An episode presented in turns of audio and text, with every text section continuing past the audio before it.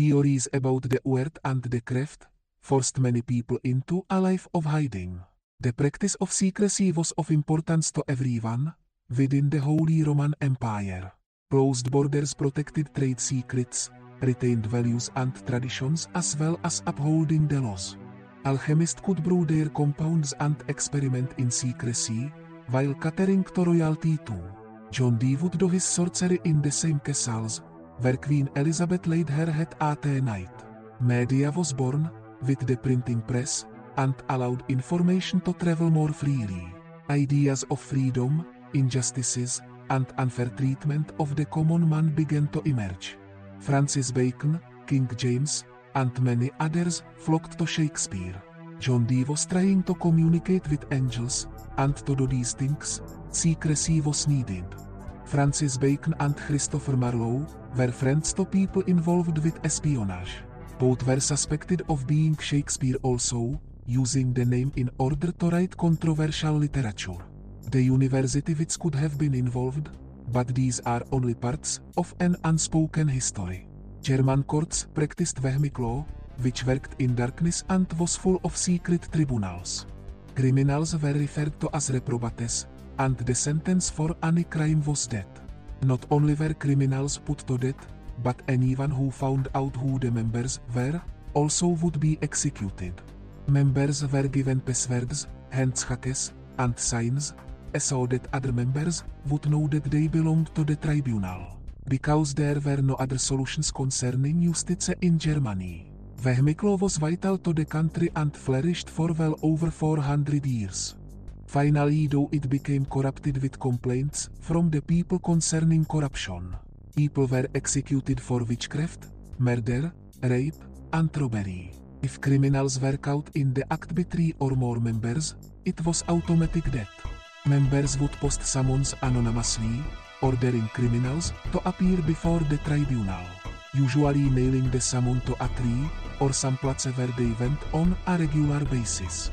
To be cleared of the charges, the criminal had to appear and be cleared by a process of oaths. If they were members of the court, then they only had to appear and take the oaths on their own. If not a member, the criminal had to appear with another member of his family, who was a member. Still the accused had to clear himself through a process of oaths. If the accused was not a member or did not have a family member who was in the court, 23 members of the court had to give their oaths in favor of the accused.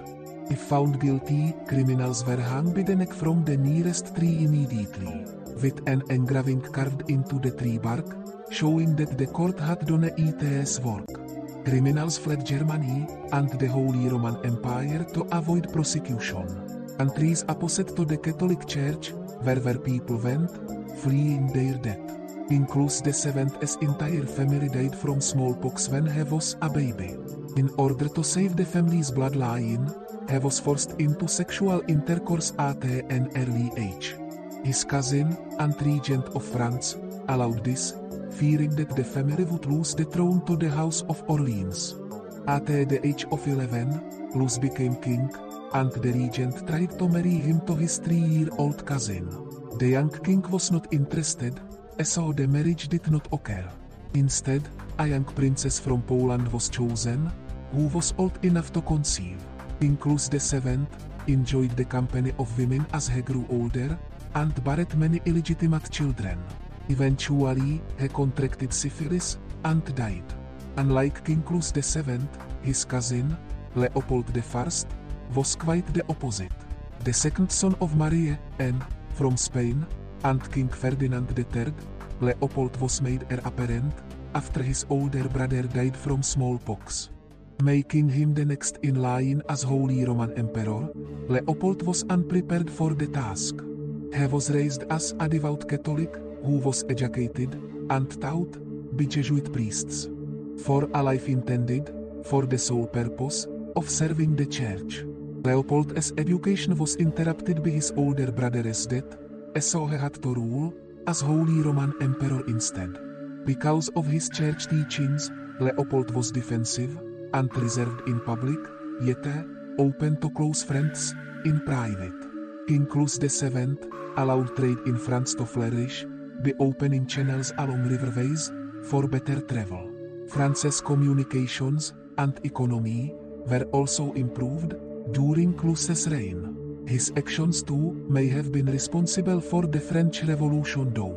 France's wealth was damaged over giving back lands in exchange for treaties that were won in battle against other countries. King Louis also worked with conspirators and revolutionists in secrecy against his enemies, which discredited France's power, raising questions about King Louis and his absolute monarchy. Where King Leopold had to battle against King Louis VI for territory, King Louis VII would later return it, constantly getting into conflicts and besides being Holy Roman Emperor, Leopold also ruled Croatia, Hungary, and Bohemia. Both Leopold and Louis were well educated to different languages, history, natural science, literature, astronomy, alchemy and the arts. Politics in the empire concerned giving land back, making treaties, created better travel routes and communications, then creating treaties and participated in conflicts. Constantly involved with conflicts, Leopold started the Turkish War, Dutch War, and the Spanish Succession, dragging every European nation into both the Turkish War and Spanish Succession. Leopold's selfish desire for power and his intent of taking the Spanish king's lands, then giving it to his sons, in the end Romania could neither say if they won or lost, and the Spanish succession went well beyond Leopold's life. During the French-Dutch War, there was an alliance between the Netherlands, the Holy Roman Empire, and Spain of Lorraine. In the War of the Quadruple Alliance of 1718, there was an alliance with Austria, France, the Dutch Republic, and Great Britain. Another war of the Quadruple Alliance in 1815 had an alliance between the United Kingdom, Austria, Prussia, and Russia.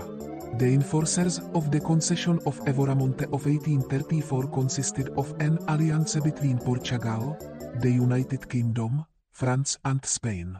The central powers of World War I consisted of Germany, Austria-Hungary, the Ottoman Empire and Bulgaria. Kings created alliances in order to defend themselves from each other. These alliances extended into the reign of their children, and payments were expected. Treaties were signed between the victors and the ones defeated. Hostages were taken for ransom from both the enemies that were defeated and from the kingdom that won as well. Some of the treaties would result in civil war, so hostages were needed from both sides. Fiefs were given to princes, in order to create a pecking order among the people. Princes would side with kings, in order to take over other kingdoms, ruled by the same royal families. Alliances between kings drew more of the royal families into the conflict also. During the Second Northern War, Georgi II Rakoczy Prince of Transylvania, allied with King Charles X of Sweden attempting to claim the throne of Poland from King John II, who was allied with Leopold I, an alliance which extended from Leopold Leopold's father's reign before him. Of course with this alliance there was also payments for service. Helping defeat Transylvania and Sweden, Leopold campaigned even further into Sweden, and was able to obtain the Treaty of Oliva. Because of his treaty with the Ottomans after the Turkish War, Georgi agreed to ally with Charles X. Georgi Rakoczy renounced the Catholic Church and converted to Calvinism as a child, because his mother's wishes.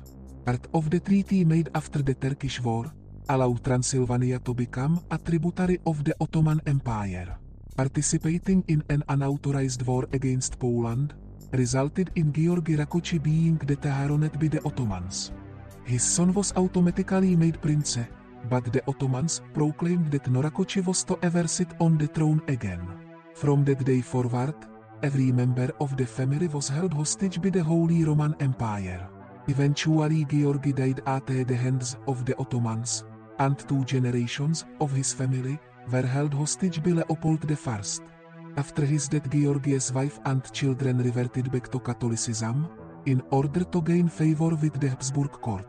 Francis Rakoczy was appointed a count, but being the son of Georgi, he could not sit on the throne.